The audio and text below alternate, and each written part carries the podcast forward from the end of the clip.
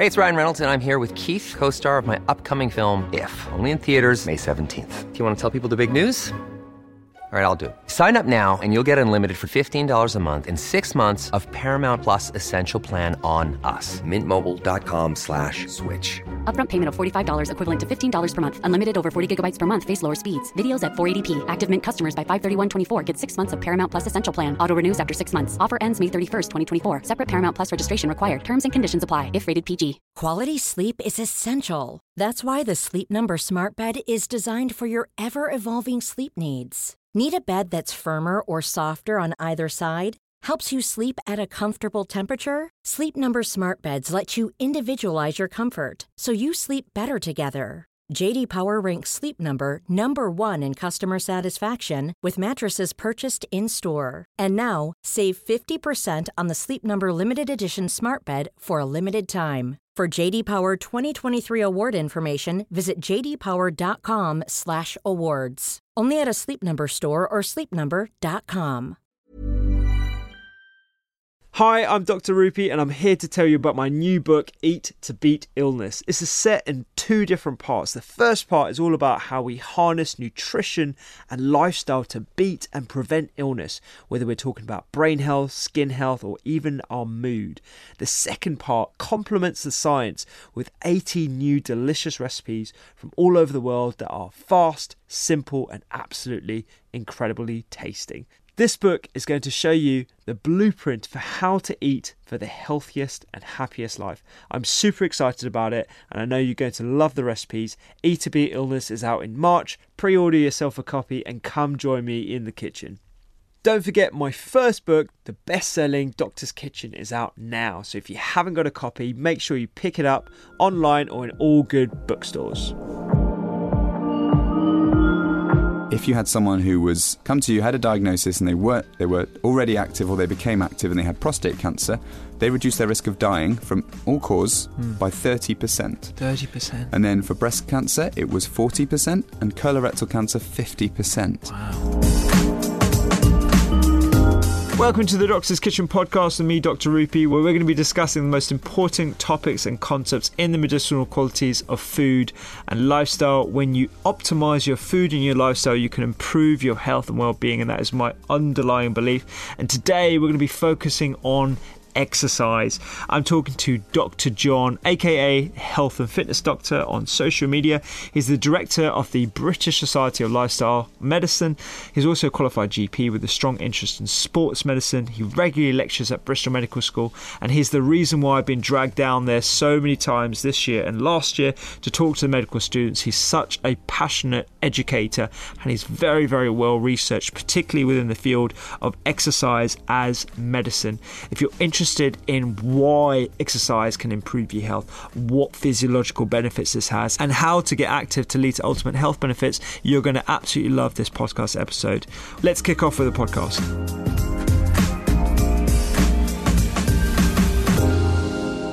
Before we get started, I'm going to tell you about our sponsor, Mindful Chef, who make eating healthy, balanced diets fun and easy. They deliver delicious, nutritionally balanced recipe boxes for you to cook at home so you can save time and eat well with all the planning and shopping done for you.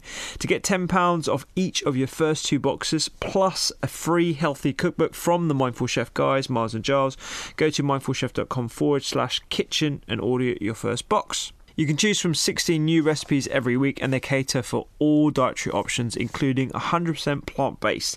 They'll deliver the exact proportions for easy to follow recipes straight to your home and they all take less than 30 minutes. It's really good for adding some balance to the start of your week. All the food is free range and ethically sourced and they don't have any processed refined carbohydrates. I've actually tried one of the boxes. I had a veggie chili with black beans and mushrooms. It was absolutely delicious.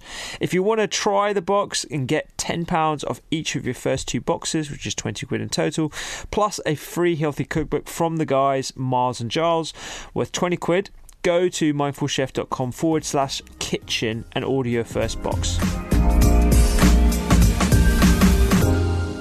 John, thank you so much for coming down, mate. Oh, thanks for having me. Um, so you've come down from Bristol today? Bath. Bath. Close I get confused because you always drag me to Bristol, but you're actually based in Bath now. That is true. And I grew up in Bristol, so in Bristol, I'm kind of Bristol, really. Yeah, yeah. And you're preparing for your big leave, aren't you? I am, yeah. So I'm off to Australia for Yeah. about 18 months working as a GP out there in Sydney, Mm-hmm. which I'm very much looking forward to, both the lifestyle aspect of that and just seeing kind of different world of GP, really. So, yeah, yeah. yeah. So you're going out there as a general practitioner, right? Yeah, So the yeah. NHS beat it out of you, and uh, Oh, you're going well, back well. for some rest and relaxation.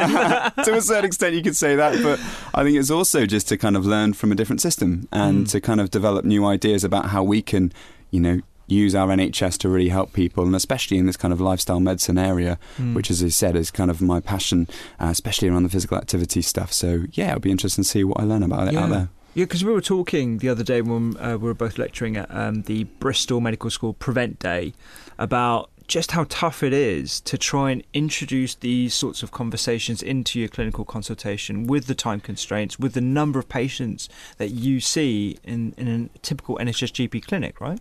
Yeah, it's really tricky, and most patients don't even have one problems; they have two or three. Yeah, And- it's usually and- standard three. Yeah, and to actually try and talk about lifestyle within that as well is really tricky. Um, and I know when I first qualified, I was very keen to try and do this, and I was Mm. constantly running late, and I often found that I was probably picking the wrong battles. Mm. And so it's about finding the right times and the right situations to talk about this, and maybe using bite-sized chunks.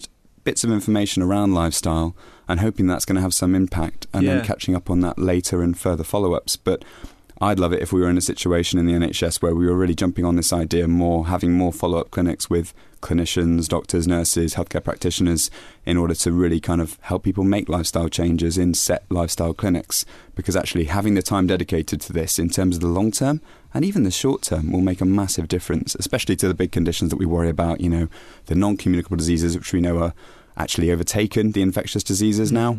Um, you know, your diabetes, your heart disease, strokes, um, and even things like cancer. You know, they are, uh, you know, really quite big now, and we need to be making a, a real change in the way we manage them. Yeah, and I think that's one of the reasons why you're going to Australia as well, right? To actually investigate and uh, see and test if this can actually work in the NHS, like testing environments where you can bring patients back with uh, a, a mini MDT almost of different specialists that can give some lifestyle changes. Yeah, exactly. We'd love to set up a clinic while we're out there. Now, not knowing the full ins and outs of the system before I get out there, we'll see what happens when I do get out there. But um, but that's the plan, and I'd love to bring something like that back into the NHS in some form. So yeah, fingers crossed. We'll see what happens. Yeah, and I love the bite-sized sort of information that you give on social media as well. You've got some really cool graphics, and if you haven't seen it on Health and Fitness Doctor on Instagram and, and Twitter, um, there there are nice little graphics that just give people a little snippet of information. It doesn't go too deep into the science unnecessarily, but it gives people enough in the way of uh, motivational support to try something quite gentle in a lot of cases, right? Yeah, definitely. And I think in terms of our consults, that can be really key. Um, where there's often some teaching that I do again to the medical students and to um, GPs around trying to just make these kind of little comments or little habits that you do in front of patients which make a difference. Just to mention a few, there would be one where I'd always try and get my patient from the waiting room, and every Yeah. single patient after that will say, "Oh gosh, doctor, is the is the tannoy system not working?" and every time I'm like, "Ah, "No, it is working. I just you know I like to get my steps in." Yeah, yeah. and I always get the comment, "Oh, I need to do a bit more exercise," and then immediately you can say, "Oh, is that is that something you've thought about? Is that something you'd like to do?" And it means that you're not nagging them; you're just kind of, you know, jumping on a comment that they have made. yeah. And other things like having your cycle helmet in the corner. I know uh, one of our good friends, Dr. Zoe Williams, does this Yeah, quite a lot. yeah. Um, just doing little simple habits like that can actually introduce the conversation, which can make a really, really big difference. Yeah, I love Um, the work that both you and Dr. Zoe Williams do. Actually, she's the champion of um, physical activity for the RCGP, and I think it's those little snippets of sort of talking points that you have in your in your waiting room. And a, a good friend of ours, um, Professor.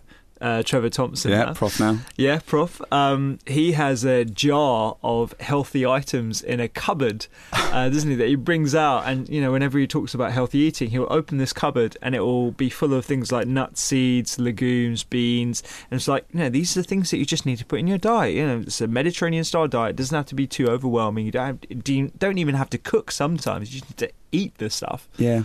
Yeah, no, it's just those little points and just making those little lifestyle changes can make a massive difference. um, and especially in the kind of physical activity realm, and that's why I'm so kind of passionate about it. Really, um, yeah. Yeah. So, what got you interested in physical activity in particular and, and lifestyle medicine yourself? Was there a story behind it? Was it something personal? Was yeah, to, I mean, to a certain extent. Yeah, so I, I, I wanted to become a doctor because when I was younger, I had a knee condition which I was told would stop me playing sport. And I saw a sports spe- uh, specialist, and they said, no, you can keep playing sport, but we need to adjust what you do. Stop playing a couple of sports, but you can keep playing. And you know, the initial diagnosis that I was told that I wouldn't be able to play sport for two years was just devastating. And, Really? you know, I was playing sport like kind of three, four hours a day. I couldn't imagine not playing sport. So I really wanted to get into sports medicine. Mm. And when I started attending conferences, um, seminars, lectures, sports medicine's linked with exercise medicine, um, which is kind of big in other countries. It's kind of getting there here, but Mhm. it's not quite as big. And every time I was going to these lectures, I was amazed by the evidence for the benefit for physical activity in terms of treating disease, managing conditions, reducing disease, and in fact, in some cases, even reversing conditions. Mm. And it just meant me. I- Well, I became a complete evangelist of it, really, Yeah. and I just couldn't t- stop telling people. Uh, me being someone who does enjoy being physically active themselves, um, and I just saw it as a real way of, of helping patients um, and kind of preventing the onset of other things going wrong and, and disease happening. Yeah. Um, so, and w- did you have to take off two years for your? well, I didn't in the end. So I went to the sports um, specialist, and they got me on a kind of special regime. They got me stretching. They used some ultrasound, which I'm not sure, looking back at the evidence of the how much benefit that had. But it, it- you know, I, I was able to keep playing, and in Mm. fact, within a week of being told that I couldn't play for two years, I was back playing competitive football. Um, and after that, you know, I had to reduce what I did, Mm. but and there were times when it was it was hard, but I was still able to play. Um, and I don't want to make a big deal of it because it wasn't like a big, terrible, like you know, career-ending Yeah, injury, but it was yeah. an injury that had a massive impact on my life. And Yeah. in terms of my well-being and you know things that I did as a kid, I I wasn't really good at paying attention to studies. For me, exercise was my thing.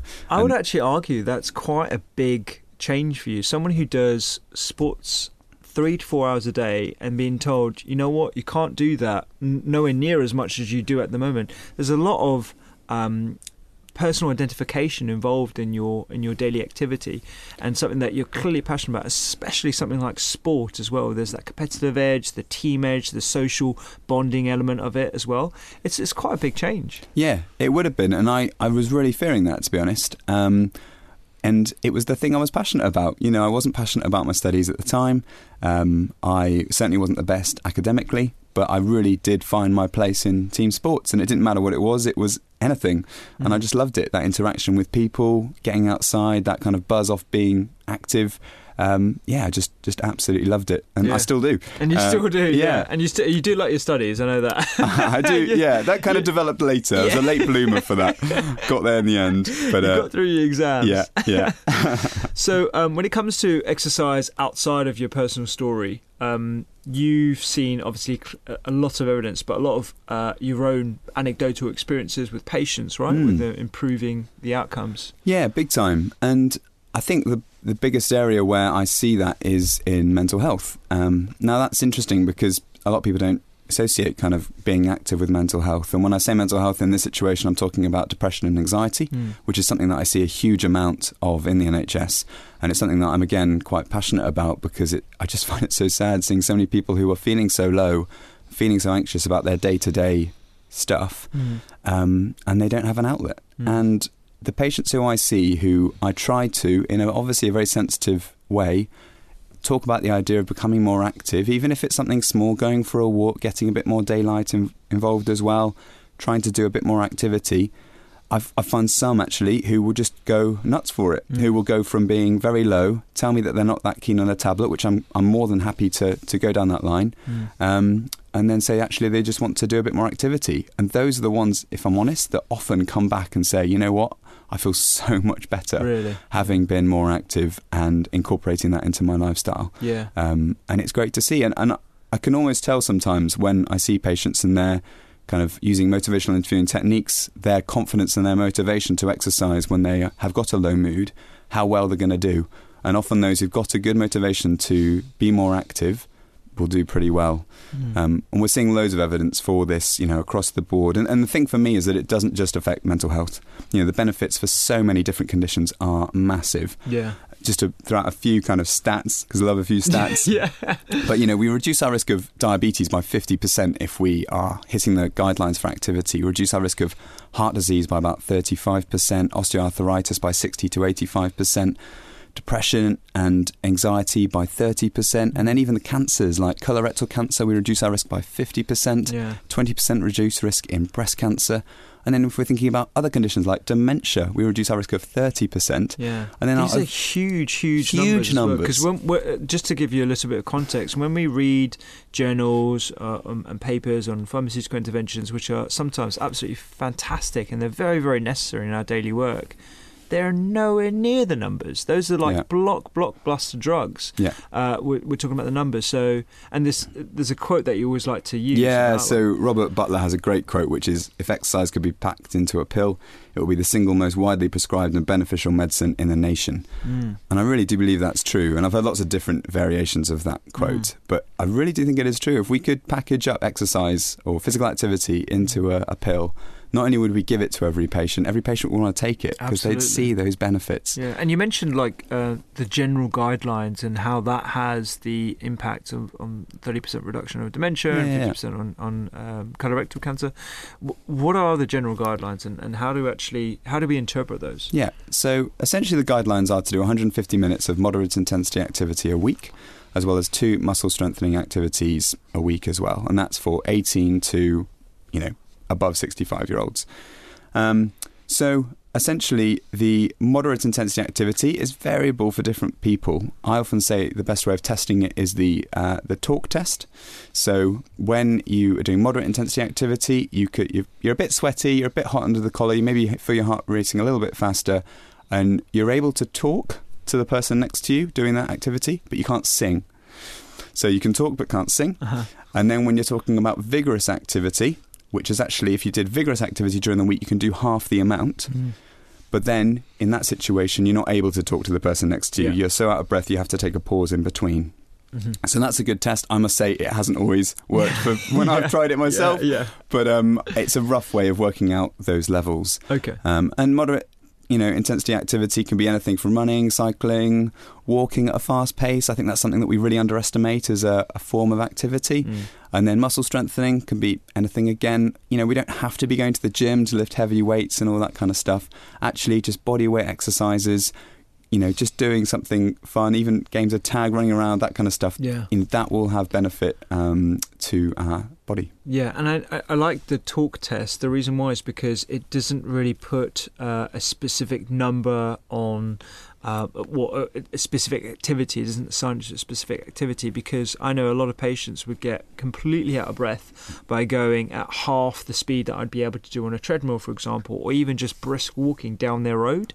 Um, and that talk test just gives an idea of their cardiorespiratory fitness and how it's a lot more personalised to them. Yeah, definitely. And patients can kind of associate with that a little bit better because I think the word moderate is so So broad. so broad. Yeah. Um, and I think what I often say is I don't even often use that language. I just say as long as you just feel like you're you know you're putting in the work, you're feeling a little bit like it's a little bit hard, Mm. then that is moderate activity. If you're feeling like it's really hard and you'll know when it's really hard, Mm. then that's vigorous. And we've talked about the benefits for so many conditions. I think it's worth bearing in mind that for some patients with heart failure, for COPD, walking 100 yards is going to be really hard. That's super difficult. really yeah. hard, and that Yeah. would be classified as vigorous for them. Yeah, C- COPD is a chronic obstructive pulmonary disease, and that's something that we see with uh, tends to be smokers when they have a restrictive lung disease, and, and heart failure is where you, you have an inefficiently pumping heart. Um, so these patients, are, are, there's different classifications of the, the degree of severity, but generally they have very poor exercise tolerance. They can't, in some cases, walk more than a few yards, let alone hundred yards. Yeah, can be really tricky, and telling them to exercise can be a really hard hard thing to do. Mm, And traditionally, actually, we've been telling patients to rest right after cardiac uh, uh, myocardial infarction. So you have a heart attack. Um, it was it was standard practice to tell Yeah. them to rest for Bed rest three used weeks. to be part of the management plan, yeah, and now it's the opposite. the exact opposite. Yeah. Yeah, yeah. Um, so the risks of uh, of not doing exercise, which a lot of us, I mean, I, I feel like we should be standing whilst we're doing this. Yeah, podcast. I was thinking that, My but- producer's probably going to have a go at us. We're going to mess up the the sound or something. So we won't stand, but the intention was there to Yeah, stand. yeah, we tried. yeah. Um, but the risks of being sedentary are, are pretty scary, right? Yeah, they're massive. Um, and I think it's amazing looking at the stats for sedentary behaviour and how sedentary we are as a nation. Now, I think it's really important here to clarify what we mean by sedentary. So, if I was working an office job and I worked 8 till, till 5 o'clock and I did an hour of gym in the evening, then you could probably say that I was active for that day because I've done my activity for the day. But if I'm sat down for that whole period in the morning and in the afternoon, then I'm actually sedentary for a long period of that day. And although I'm active during that day, I am sedentary. And the problem is with being sedentary is we know that confers risks in itself. There are also some scary stats around the UK and how sedentary we are. So we know around 78 days of the year we are spent sitting. Yeah. About 64 days a year we're watching TV. Um, and they just really make you realise how much sitting we do. It's nuts. yeah. And when you see the risk, and you know, when you look at the studies, I suppose the thing that scares me is you're looking at the kind of markers that we look for in disease. So high cholesterol levels, high triglyceride, which is another type of fat in the blood that we worry about. Um, lower levels of HDL, which is the good level of fat. So those things are all detrimentally associated with sitting more, you know, across the board. And then when we look at kind of um, other studies which look specifically at heart disease and death rates, we know there's an 84% increased risk of dying if you spend from heart problems if you spend greater than 10 hours in a car during a week compared to less than 4 hours Wow. which is massive. Yeah. And then when we look at kind of overall sedentary behaviour, if you spend greater than 23 hours of your week being sedentary, you have a 64% increased risk of dying from a heart problem compared to if someone um, had sedentary behaviour of less than 10 hours a week. Yeah. Yeah. You know, again, massive numbers, Mm. massive increased risk from being sedentary. It really makes you worried about us sitting it down right yeah, now. it does actually. Yeah, and they're quite scary. I think like one of the things I, I started doing a couple of months ago is just monitoring my activity levels using a tracking uh, device, Mm. and I actually realize I, I I regard myself as someone who's quite active, keeps in shape, um, but for someone if if if I was the kind of person that wouldn't force myself to do some exercise and I enjoy exercise actually so it's not really a, a, an activity I have to force myself to do. But had I not been doing that I'm looking at my activity levels they're very very very inactive during the day if I'm uh, at home working from home. If I'm in A and E or working in general practice, I do the same thing as you. I always Yeah. get up and I go and Yeah. get the person from the um, uh, the waiting room. But um, a lot of people just don't have that opportunity, um, and that's why I think there's quite a few hacks that you can you can do to improve your activity levels. Right? Yeah. You sound like you've got some yourself. I do, Okay, yeah, go I for do, it. You yeah. go first. You go first. Standing desks. Yeah. I mean, I'm a really big fan of standing desks. It's actually helped with my posture. Yeah. Um, it, it gets me active. It gets me walking around. Yeah. Uh, it means that I'm not just. It actually helps me think. I find when I was writing the second book, Eat to Beat Illness, I got a standing desk. It was something uh, I just put on my regular table. Um, I think it's about twenty quid or something from uh, Amazon, Yeah. but I'm sure there's other places you can get it. And um, I just put that up there, and I, I just I felt a lot more active, and I could certainly tell looking at my tracking device that actually helps. I got. I actually got the same desk after you? seeing yours, Nice. yeah, and I use it quite a lot. Yeah. And in fact, it's interesting you say that about the stimulation of the brain because we know that actually being active, which does include kind of just standing and even just you know going sidestepping from side to side, that will actually stimulate the hippocampus area of the brain, and that's involved in learning and memory. Um, and I actually. You know, believe that so passionately that now, whenever I do a teaching session, regardless of what it on, what it is on, but it normally is on physical activity, I will get people to do a squat challenge, Yeah. or I'll get people to even just get up from their seat and just do some movement around the room because it makes such a difference. Even if it just gets people chatting and laughing a little bit, then actually they're more stimulated to then learn again. I can personally vouch for that because uh, a couple of weeks ago, when we were in Bristol Medical School, he got the entire year group of about 300 students all doing squats in this massive hall. Um, and it definitely got people chatting and definitely got people laughing, which has lots of other benefits as well. So, certainly does. yeah. Certainly does. yeah. I mean, I suppose one thing that um, I'd like to come back to is kind of talking about the kind of physical activity levels because we talked about sedentary behaviour, and there's no doubt that although we've got a problem with sitting, we've got a problem with physical activity as well. Mm. So we know that as a nation, about 19% of men and 26% of women are defined as being physically inactive. Mm. Now, terrifyingly, that means that they do less than 30 minutes of activity a week. So not a day, a week, which is quite profoundly Yeah. low um, when we think of what just activity that could involve. We know that kind of 33% of men and 45% of women are not active enough for good health. And this is the stat that I really don't like, and it's the one about children. So Mm. we know that actually 79% of boys and 84% of girls aged 5 to 15 are not hitting the physical activity guidelines. Wow. And that makes you terrified when you look at the future and, you know, the guidelines are slightly higher for children, but they should still be hitting them and Yeah. they should still be getting a lot of play during their day. Mm. And that doesn't seem to be happening.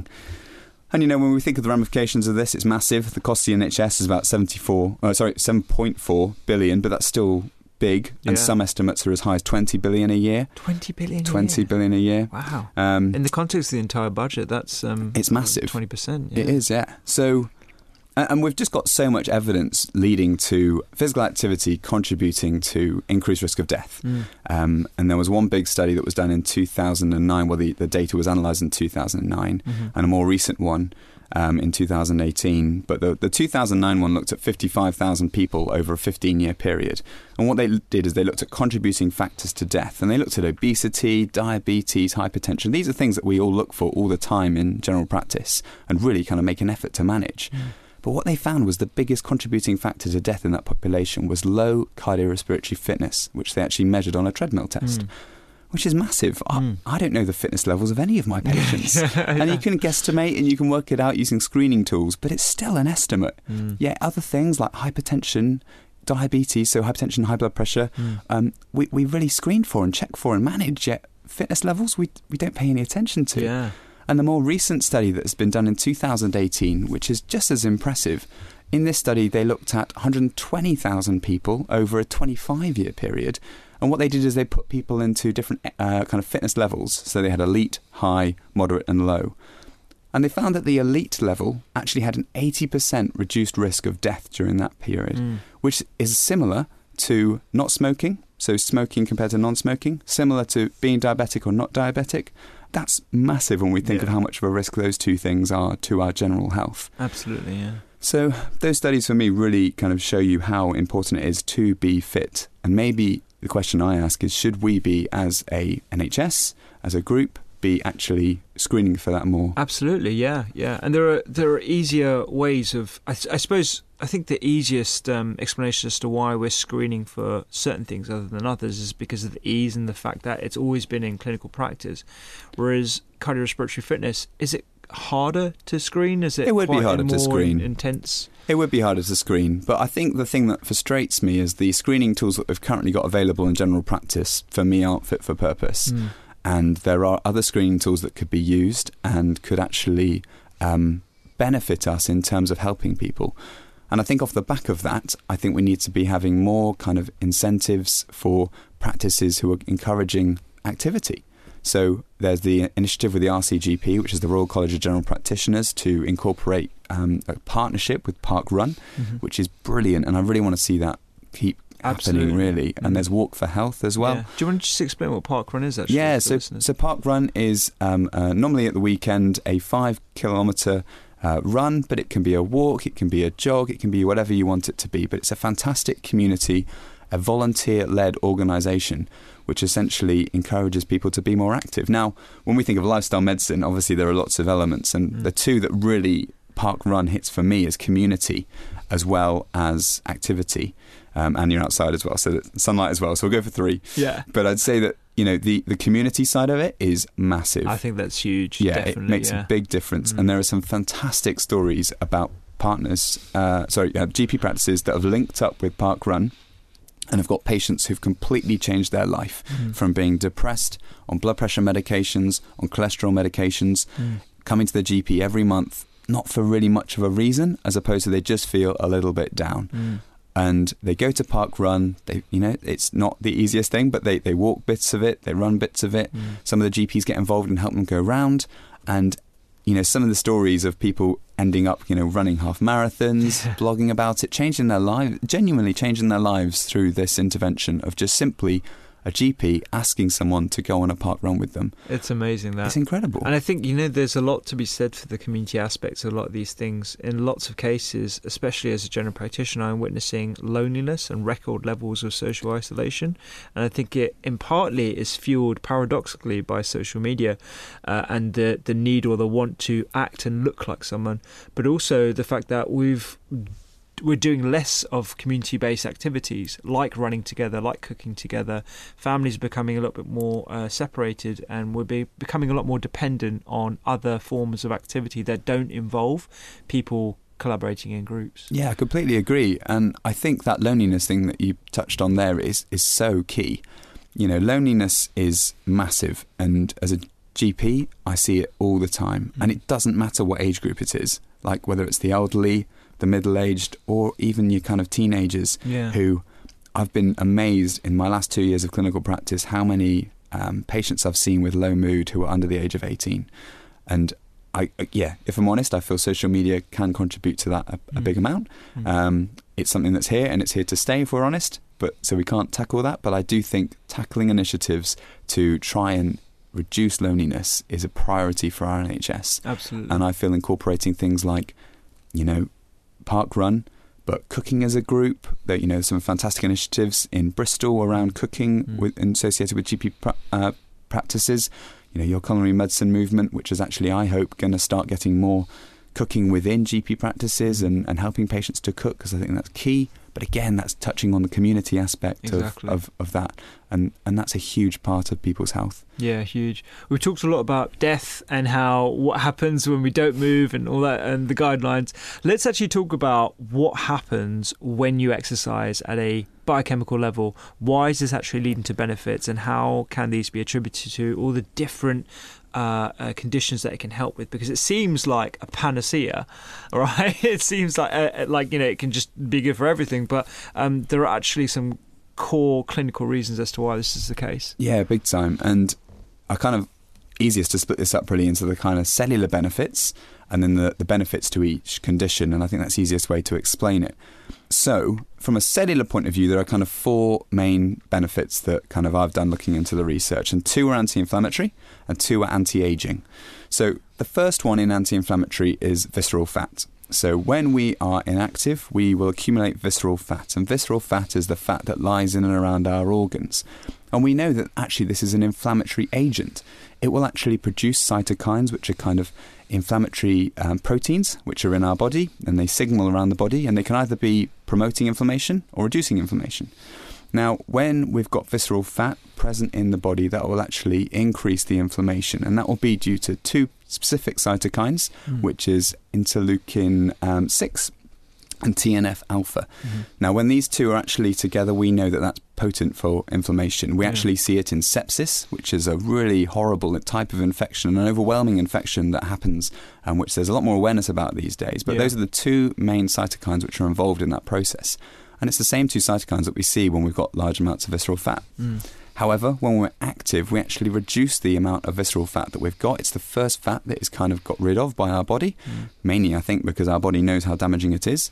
And actually, that means we don't get that pro inflammatory effect and we don't get that low grade inflammation. Yeah. Now, that's really important because the low grade inflammation contributes significantly to a number of different conditions. Yeah, inflammation has become almost like this unifying theory of why we see different types of chronic lifestyle related disease, right? It's yeah, definitely. The signaling process that is very necessary uh, in short, short it's, a, it's a short adaptive response to stresses from your environment, and we've adapted over uh, uh, our evolution to produce inflammation for benefits for the body, but it's this chronic low grade inflammation that we deem meta inflammation in the studies that is responsible for some of the things that we're seeing, like diabetes, high blood pressure, cardiovascular problems, dementia, even. Yeah, exactly. And in fact, we've got good evidence showing links between heart disease. You said diabetes there, that's thought to be due to the inflammation contributing to insulin resistance. Mm. And it really is quite clear from a lot of studies that there is an obvious process going on there due to this low level of inflammation. Interestingly, that takes me nicely onto my second point, which is when we actually exercise, we stimulate muscle myokines. Now, muscle myokines confusingly in a way, is a similar group, but they work in a different way. So when you stimulate your muscle, you actually produce anti inflammatory interleukin 6. Now, interleukin 6 is actually increased by about 100 fold when we're active, so it's the acute response to being active. And that will, in turn, mean that you don't, for some reason, in exercise, get the production of TNF alpha. Now, as I said, TNF alpha in conjunction with interleukin 6 is the one we worry about. When interleukin 6 is on its own, it's anti inflammatory. And when we don't get the TNF alpha there, we actually get increase in other kind of cytokines like interleukin 1 Ra, uh, interleukin 19, and STNFR. Um, and this generally works to reduce inflammation in the body. So, again, it touches on this whole idea of reducing inflammation, reducing all these kind of processes which Mhm. could lead to all those diseases we've just discussed. Mhm. And there's really good association studies which show in multiple groups of patients, we're talking elderly, those with um, kind of metabolic diseases, and those that are just healthy, that the general inflammation in the body is increased when we are inactive as a group. Mm. Um, it's a blood test that we can sometimes do in general practice called a CRP or C reactive protein. Mhm. And lots of studies have shown clear association with being more active and a reduced level of this, as high as kind of 40% in some studies. And in some studies, we're looking at kind of patients with metabolic disease. So, metabolic disease, typically you have a, a higher CRP anyway. So, a reduction of 40% is not to be laughed at. Yeah, absolutely. And that will definitely be contributing to, you know, them feeling better, them potentially not progressing their disease. I'd love to think it would be contributing slightly to them reversing their disease Absolutely. And having huge impact on their health. Mm.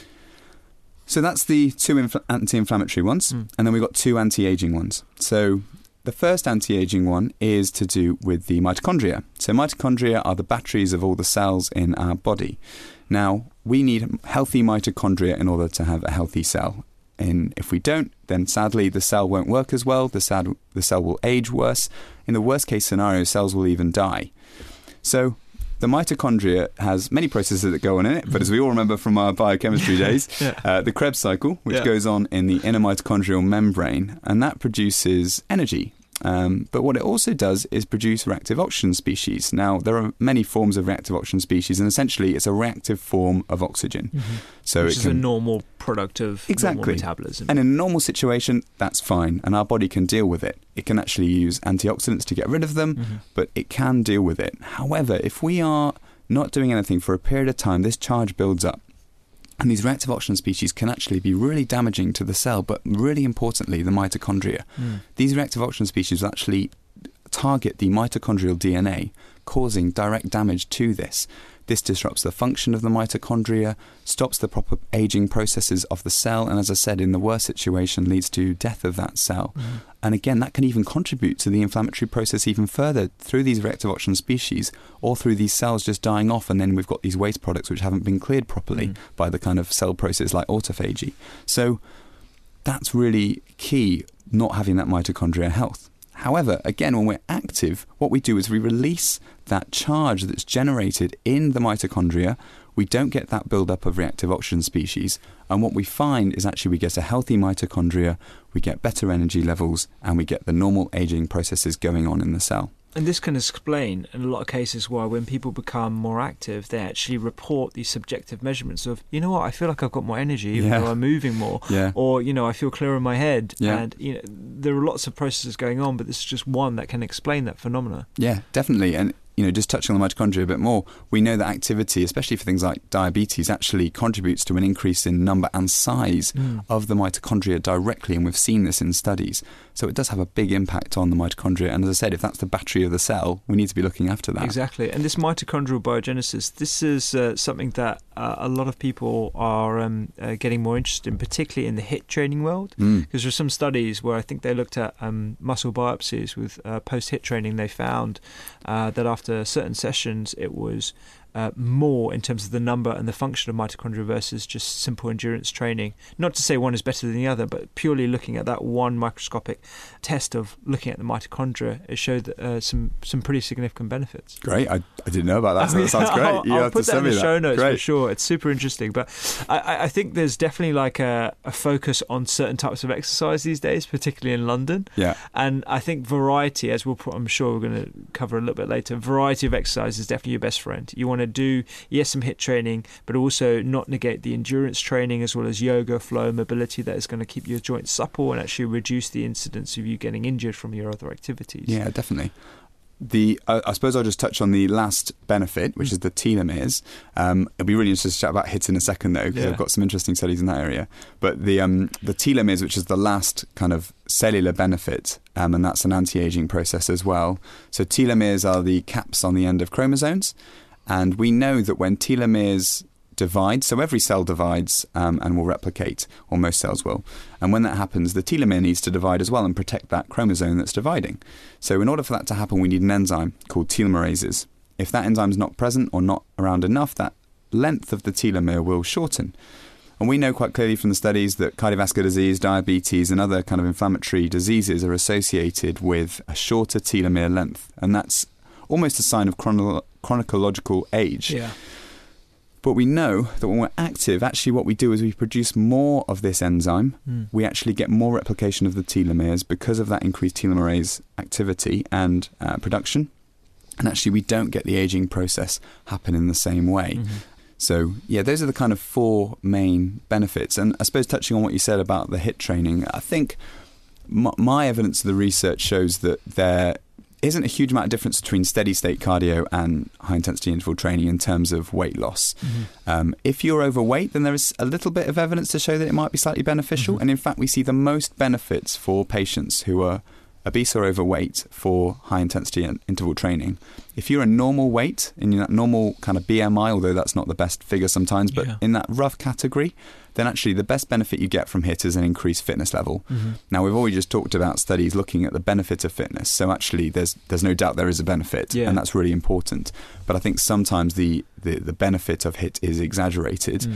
and I think that's important. Not because I want to discourage people doing it, but some people find it quite hard work in terms of, and that's obvious. Yeah. But I say I look at my day sometimes when I've had a, a, a 12 hour day in GP, the last thing I want to do is a HIT training. Mm. You know, I couldn't even imagine doing that. However, on a day off, which doesn't happen too often, but on a day off, then actually I'd love to do that. Yeah. You know, I'd be buzzing for that. So I think catering what exercise people can fit in, what's suiting them, is really important. Mm. I mean, especially when we think about HIT, HIT does increase that kind of acute stress response on the body, and that's okay.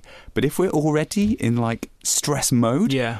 we don't want to give ourselves more stress. We don't need our body having more insult. Yeah. Actually, maybe a yoga session or a stretch session or something just, you know, you can go and do. I know some of even my sessions just generally are quite relaxing. I find going for a steady long run, even if it's quite a long one, Mm. really, really relaxing. Absolutely. It's something that I've tried to filter into my regime now because I used to do a lot of hit training, I think, whilst I was in Australia, purely for time. Uh, perspective, and I think uh, certainly uh, from a convenience point of view, hit training is really, really convenient. Get your heart rate up, you can, you know, reach your cardiorespiratory uh, peak, and um, uh, you keep yourself fit on, a, on a time budget. Um, but certainly now I've become a lot more intuitive about when it's appropriate to do hit and when it's actually appropriate to take uh, a little bit of a step back and go into a lower gear and do yoga, flow mobility. And it sounds very sort of middle classy, but actually, I talk about yoga uh, to patients quite a bit these days. There's so many free things that you can get on the internet, but also going to the old class every now and then will give you a few tips and pointers that you wouldn't get from you know other forms of exercise and i think it's it's super interesting Hmm. And I think the um, takeaway point from that really is finding something you enjoy Mm. and finding something that fits your schedule. Because ultimately, if you say, right, I'm, g- I'm going to do CrossFit and I'm going to just do these sessions, and CrossFit's great fun and I've done it recently and I've enjoyed it. I'm terrible at it because my mobility is terrible, but I do enjoy it. And but there are days when I just don't feel like I can handle that. So there are other days when I'd like going for a long run or Yeah. like doing something else or even a walk. Mm. Like all these forms of activity are beneficial, and it's so important that we just make sure we are doing something rather than nothing because actually it has such an impact for our health. Absolutely. And I love the way you've broken it down into the two cellular reasons as to why exercise is beneficial and the two anti aging benefits as well. How do we apply that through the perspective of different disease? So I was thinking maybe we should start off with a somber topic, cancer. But we've had Dr. Elsa, who's uh, an oncologist on the pod before, and she's a very very big advocate of exercise, both as an, in a preventative manner, but also uh, during cancer treatment as well, Yeah. uh, and the benefits of it. So this is kind of a subject which I just think is amazing. Mm. Um, a subject which I, when I first heard the evidence, I, I genuinely couldn't believe it Mm. because it's just so incredible the numbers that we see associated with this. One uh, systematic review which really blew me away showed that if you've got patients who get diagnosed with cancer and they're either already active or they become active, they reduce their risk of dying considerably. And the numbers for the different types of cancer were massive. So if you had someone who was come to you had a diagnosis and they were they were already active or they became active and they had prostate cancer, they reduced their risk of dying from all cause Mm. by 30%. Thirty percent. And then for breast cancer, it was 40%, and colorectal cancer, 50%. Wow. And it's amazing. It makes you think when, as practitioners, we have a diagnosis that we have to give. Yeah. And I suppose the old way of thinking, similar to what you said earlier about the cardiovascular disease, is we used to say, "Oh, you know, this diagnosis is, is hard," which it is. I'm not I'm not downplaying that at all. But maybe get someone to help you with the shopping. Maybe get someone to, to do that job for you. Yeah. Maybe you shouldn't do that. When actually, without being silly about it, Mm. we should be encouraging activity Yeah. for a number of reasons. And in fact, there are um, kind of care homes, which um, uh, kind of the hospices near, near where I live, Yeah. even in kind of palliative care, that are doing lots of exercise classes. They've got their own gym now because they see the benefit in functionality, in m- mood, and in so many aspects of their health through this. Absolutely. I actually had a, an opportunity to visit uh, the Penny Brohn Centre uh, in Bristol, Oh, and they have their own gym as Yeah. well as relaxation centre and a great garden where people take walks and stuff like that uh, for both patients who are terminal and uh, going through treatment. And I think it's just incredible that now we've got to that stage where, in, certainly in some parts of our profession, we're actually encouraging people to move with reason. Obviously, it's a very emotive disease. There's um, uh, lots of other uh, factors that we have to take into account whenever advising anything for for patients. Um, but but certainly exercise is sounds incredible. Yeah, and I think when we when I used to think about it, I, I used to think, oh, okay, well, it improves their functionality. That's really important, Mm. and we want to make sure people are kind of having quality years as opposed to just longer years and you know not enjoying life. Mm. But when we see the reduction in mortality, so reduction in death statistics for Yeah. being active, I think it's just an absolute no-brainer. Now, the interesting thing is we're, we're doing a lot of research in terms of working out why those benefits are, and we're, we're not 100% sure. They're thought that there is some link between estrogen and progesterone levels, which we know are higher in ac- inactive people. And we know that will feed certain cancers like ovarian cancer Yeah. or breast cancer, and thought to be linked with other cancers as well. There is definitely a link with this chronic inflammation thing that we talked about Mm. earlier. So we know that those who are inactive will have this lower level of chronic inflammation, and that is shown to be associated in many studies with increased risks of cancer. And another really interesting theory that is around this is around natural killer cells. So, natural killer cells are the scavenger cells in our body, in our immune system, which target cells which shouldn't be there. So, if they see uh, cells that are growing that shouldn't be there, they'll get them. However, when we're inactive, we actually don't stimulate our natural killer cells and they don't proliferate as much. When we are active, we actively mean to proliferate those um, natural killer cells. We get more of them, they're more active, and they will search and destroy those cells that shouldn't be there, um, which is again a massive element of the uh, etiology of cancers. Yeah, absolutely. There's a lot of um, people talking about the uh, immune system, which is essentially our, our uh, system by which we keep homeostasis of our cells. So we actually keep check of the inevitable mutations, inevitable growths that happen every single day, uh, and keep everything in balance. And I think the impact of exercise on your immunity is another interesting subject, and I'm going to be speaking uh, to Dr. Jenner about that in a bit more detail. But that stimulating natural killer cells, which is a natural part of your immune system, and how that impacts on cancer recurrence as well as uh, prevention is is really uh, is enough for me to just talk quite openly about exercise in a medicinal manner. Yeah, definitely. We touched on it briefly. Mental health.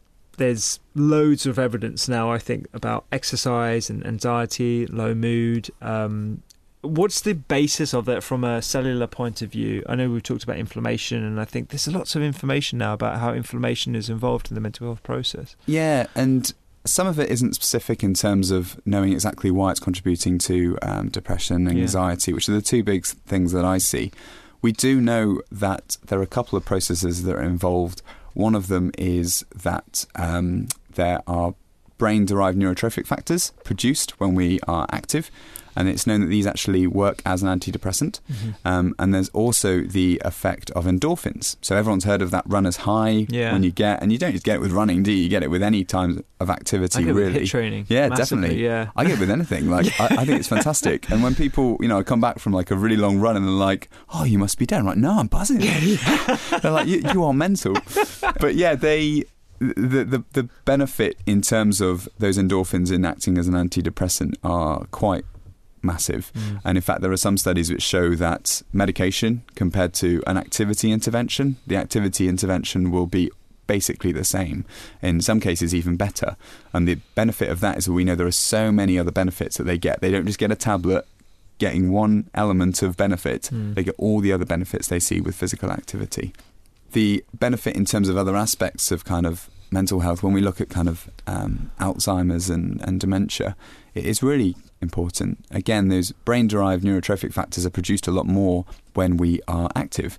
And that's involved in kind of keeping neurons still connected. It's involved in making new neuron connections.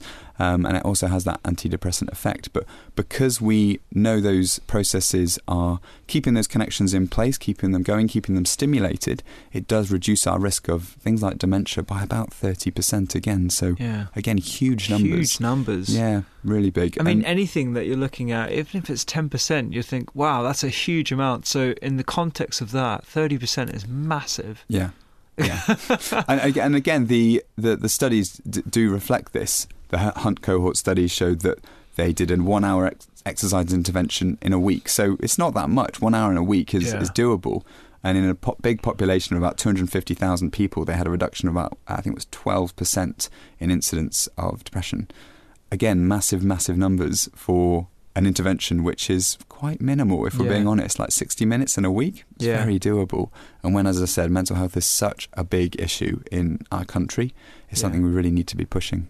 Absolutely. I have a few sort of anecdotes that I use whenever I try and get people to move a bit more, but I know people listening to this will be listening to the numbers, listening to just how much uh, an impact sedentary behaviour has uh, in a negative perspective. How do you like to get people moving a lot more at a practical level? If you've Mm. never really done exercise fitness class, you don't even know what CrossFit is, or you know yoga just scares you, and it, to be honest, it scared me the first time I did it. Yeah. Um, but uh, yeah, what what kind of practical tips that you do you talk about? So I think to really touch on it with patients or with anybody, it's about understanding a little bit about their lifestyle because actually lifestyle can give you a great insight into what things can fit their daily life and actually mean that putting in some activity isn't hard. You know, people are going to find it hard to find 2 hours every day to be active and go to the gym. Yeah. That's fine. That's not what's needed.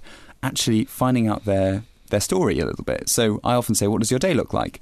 So if they say, oh, I tend to commute to work, and that doesn't matter what type of commuting it is, that's a first immediate buy-in. Mm. Um, and if they say, well, what do you do during the day? Well, I work at a desk and I kind of, you know, sit at my desk most of the day. That is like pretty standard example that I get. Yeah. I, I've also worked in an area where there are lots of lorry drivers, um, and there are similar kind of little bits of evidence that I can give. So what I often say is, right, how can you make your commute a little bit more active? Can you get off the, the, the, the metro stop kind of two stops earlier? Can you park further away? Could you get the bus in and, and maybe walk half the way? Are there other ways in which you could get to work which actually increase your activity levels? And people often, when you think active commute, think, oh, I need to cycle in and get all the gear and I'm going to get soaked Yeah. going in. No, Yeah. it just needs to be something small. Yeah. And that's the starting point Mm. from whatever they're doing. That's the starting point, and then try and do a little bit more. Build it up gradually. I always say to people, try and aim for the 150 minutes, but ultimately, any little bit will make a big difference. And we actually know the biggest benefit in terms of overall is you're going to get from activity. So, say someone's doing a moderate amount, they go to high amount. There's a bit of benefit there. If you go from high to elite, there's a small benefit. But if Mm. someone goes from being sedentary and not doing anything at all and completely inactive to doing something, they will have the biggest benefits. So, those are the target population that we need to reach, and just encouraging them to do a little bit more, even if it's just a walk around the block, Yeah. 10 minute brisk walk, and there are some great apps for tracking that. Then actually, that will make a huge difference to their health, and we've got lots of research to back that up. That's brilliant. The one thing that I like to do uh, is teach people the one minute workout. Okay. So yeah, so even before you go and have your shower, you do 60 seconds of a workout in your home, whether it's your bedroom, your uh, just before you go to the bathroom, whatever. But it's 10 seconds of jumping jacks, 10 seconds of high knees, 10 seconds of running on the spot, anything like that, fix 60 seconds, you will feel sweaty and you go at your own pace, but as hard as you can. And you do a little stretch before, a little stretch after, and then you go have your shower. And honestly, I, I, there's a number of people whose mindset that has changed has been Wow. phenomenal. And then they might take up like going for a run and maybe going for a longer run. And there's some really good apps and podcasts like the NHS Couch to 5K. Mm. I think are really motivational. And um, like you said, there's a, there's a couple more that I put in the show notes as well. But I think the interesting thing you've noted there, Rupy, is the fact that you've got buy-in there. Mm. They've seen the benefit from just doing one minute, and if they Mm. think, oh, this feels all right actually, Yeah. I can do two. Yeah. I can, I can do three. And it, it's getting over that first hurdle. That's the biggest step for a lot of people. Yeah. And it won't be that you're going to turn people from being sedentary into marathon runners. That's not the point. Mm. Getting people from going from sedentary to doing walks every day, walks every other day, that is a massive benefit to their health and something we really need to keep pushing for.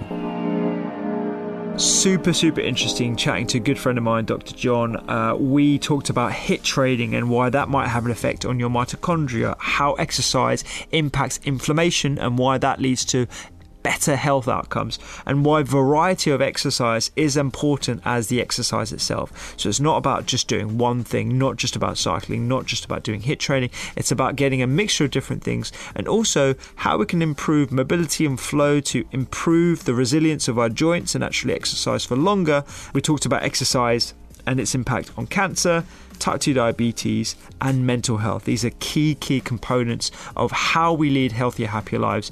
And I'm really excited about how you can now action lots of the different things that we talked about in the podcast in your daily activities. If you're interested in finding a bit more about what Dr. John's up to, make sure you check him out at Health and Fitness Doctor on social media. All the links will be on my show notes. And make sure you subscribe to the Doctor's Kitchen podcast. Give this a five star review because it will help other people get this information and we can change the culture of food and medicine in this country and beyond. Make sure you subscribe to the Kitchen.com and I'll see you next time.